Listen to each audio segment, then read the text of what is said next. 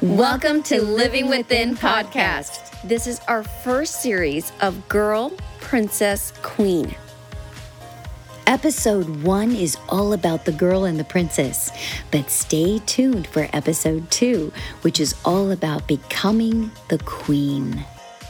We get a chance to talk about being a girl, a princess, or a queen. How exciting is this? Just in the last couple of weeks, just you and I defining what that means mm-hmm. has really brought an awareness, I think, for both of us. Right. right. And, and really being able to not necessarily make one a bad one or a good one. Right. It's really being able to take out the good and the not so great part in both. So we created six type of women. Yes. Instead and, of just three. Right. And so starting out with the girl, I mean, we all have these different developmental stages. It's kind of like we all start out at kindergarten, but not everybody ends up going to college. So no one bypasses the girl, the princess, and then the queen. And yet we've seen some queens that are still like little girls or little princesses. So that's what one of the really neat things is that Lupe and I are wanting to just share with between each other and with the world and with anyone who may be interested in what does it take to actually go through these portals of evolution as a woman and as a girl and one of the things that we first started out with in describing a girl is that there's two different types. So, mm-hmm. you want to kind of describe what uh, the bratty girl is all about? Of course. So, whenever you think of a bratty girl, what came to my mind is Tinkerbell, right? She yeah. always wants all the attention. If you don't give her the attention, she starts dying. Mm-hmm. Right? So they, they just always want the attention. They throw tantrums. So, really, the couple of the characteristics of them is spoiled. They're demanding. They complain all the time. And of course, they throw their tantrums. right, which is so perfect, Libby, because I remember when I was a girl and my parents took me to Jolly Roger restaurant. Now, I love pickles. I've always loved pickles. Now I don't have a recollection of this, but they they told me that as I was sitting in my high chair, my pickle dropped to the floor.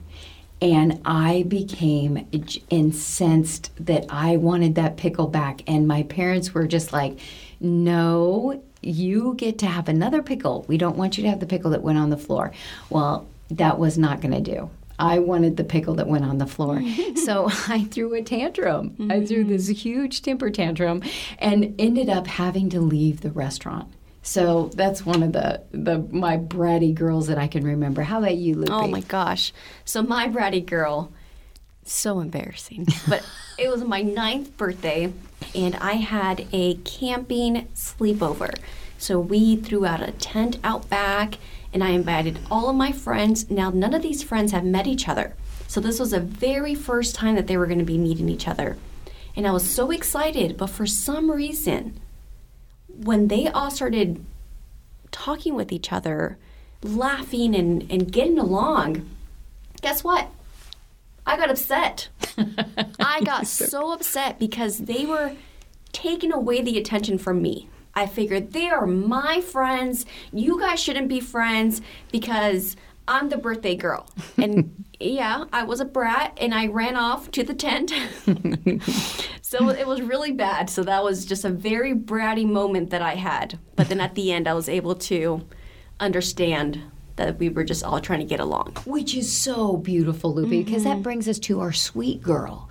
Because we've all experienced that bratty girl or, and then the sweet girl. And one of the characteristics that goes with the sweet girl is that she's innocent, she's kind, mm-hmm. she's caring, and she's gentle. And one of the greatest memories that I have of being a little sweet girl is my very earliest childhood memory was being at Disneyland. And there was something that ignited within me that was in awe and that was so innocent in what was possible inside of a world that is created. And here I was looking at the Mark Twain uh, steamboat. I saw the haunted house. I was holding hands with my dad, And I just rem- remember feeling so much care and so much love and so much kindness all around me. And looking down at my shoes, I had on these black patent shoes and my my white stockings. I was wearing a green dress. I had a bow in my hair. And I just remember thinking, wow.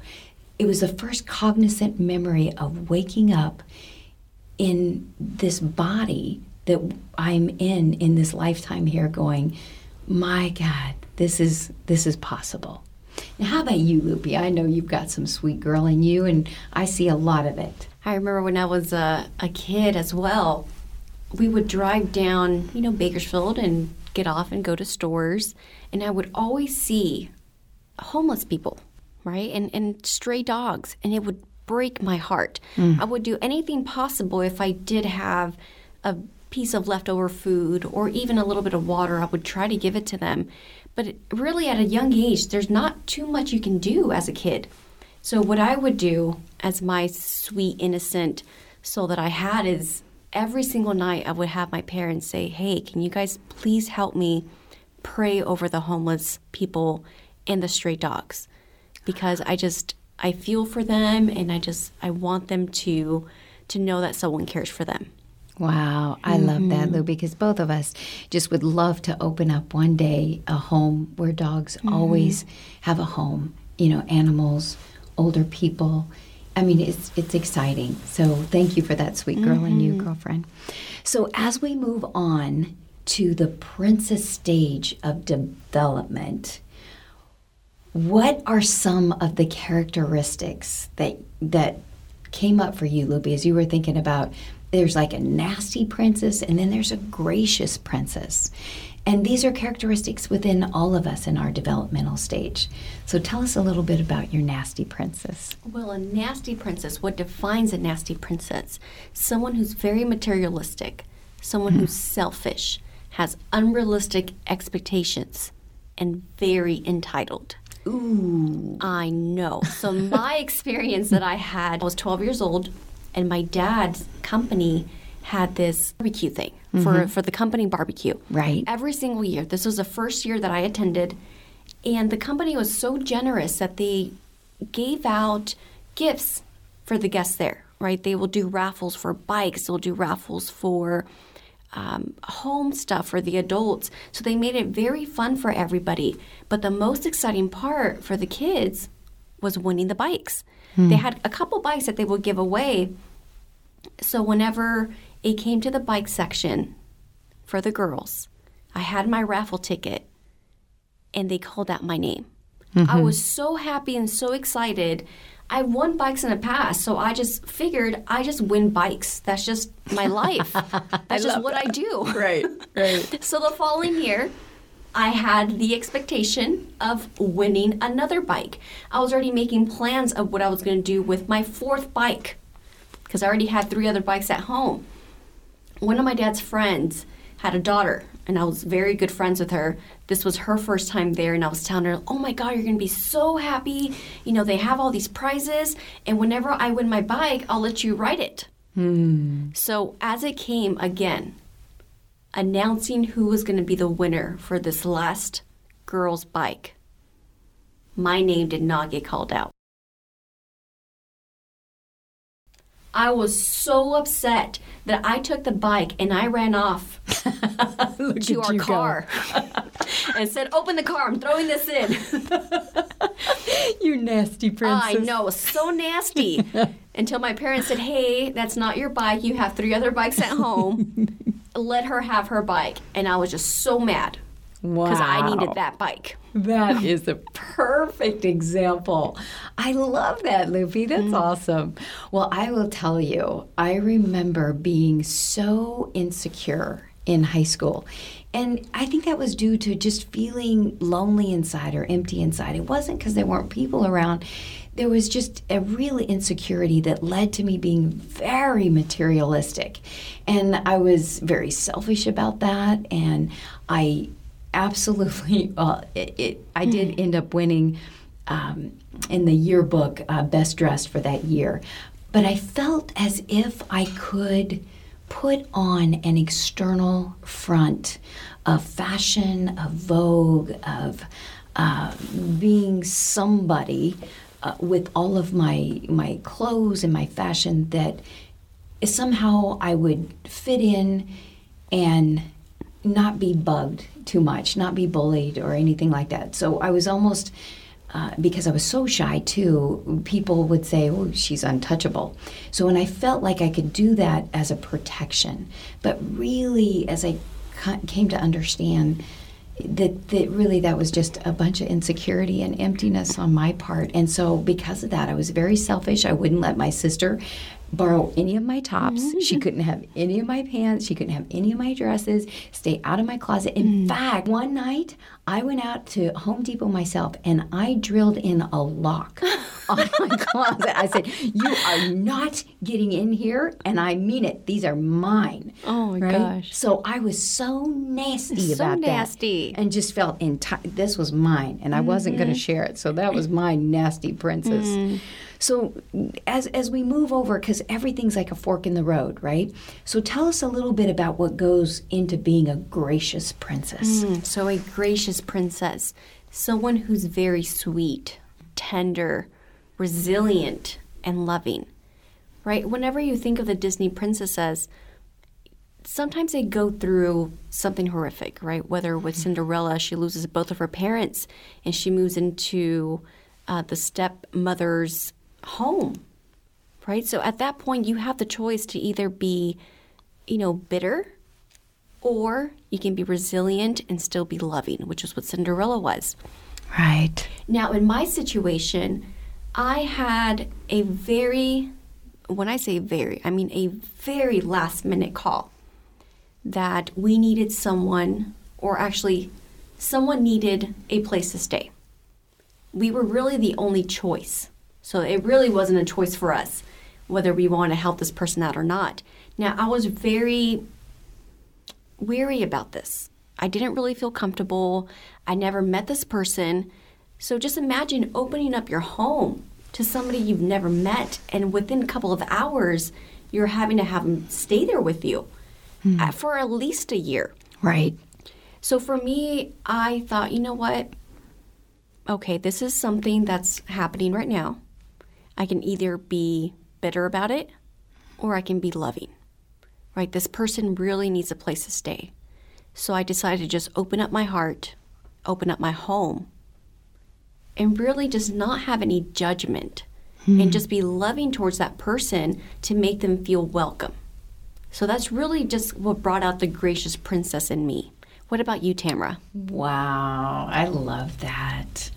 I love that in that fork in the road and just looking back in my developmental stage of being a princess and at any given moment we can go back and forth between being a girl being a princess or being a queen. And one of the things that i do remember that was so important to me was paying attention to anybody who didn't feel included whether it was at church or at school or you know any place. I would have a very sensitive heart towards anyone that kind of sat back or stood back mm-hmm. or didn't feel like they were a part of any kind of a group. And that was, I felt that was like my job. I could go there and I could just sit next to them and be really interested. Like, what brings you here today? Or see anybody sitting at the quad at school that um, really didn't have anybody sitting next to them or we or in the cafeteria. Nobody was sitting with them.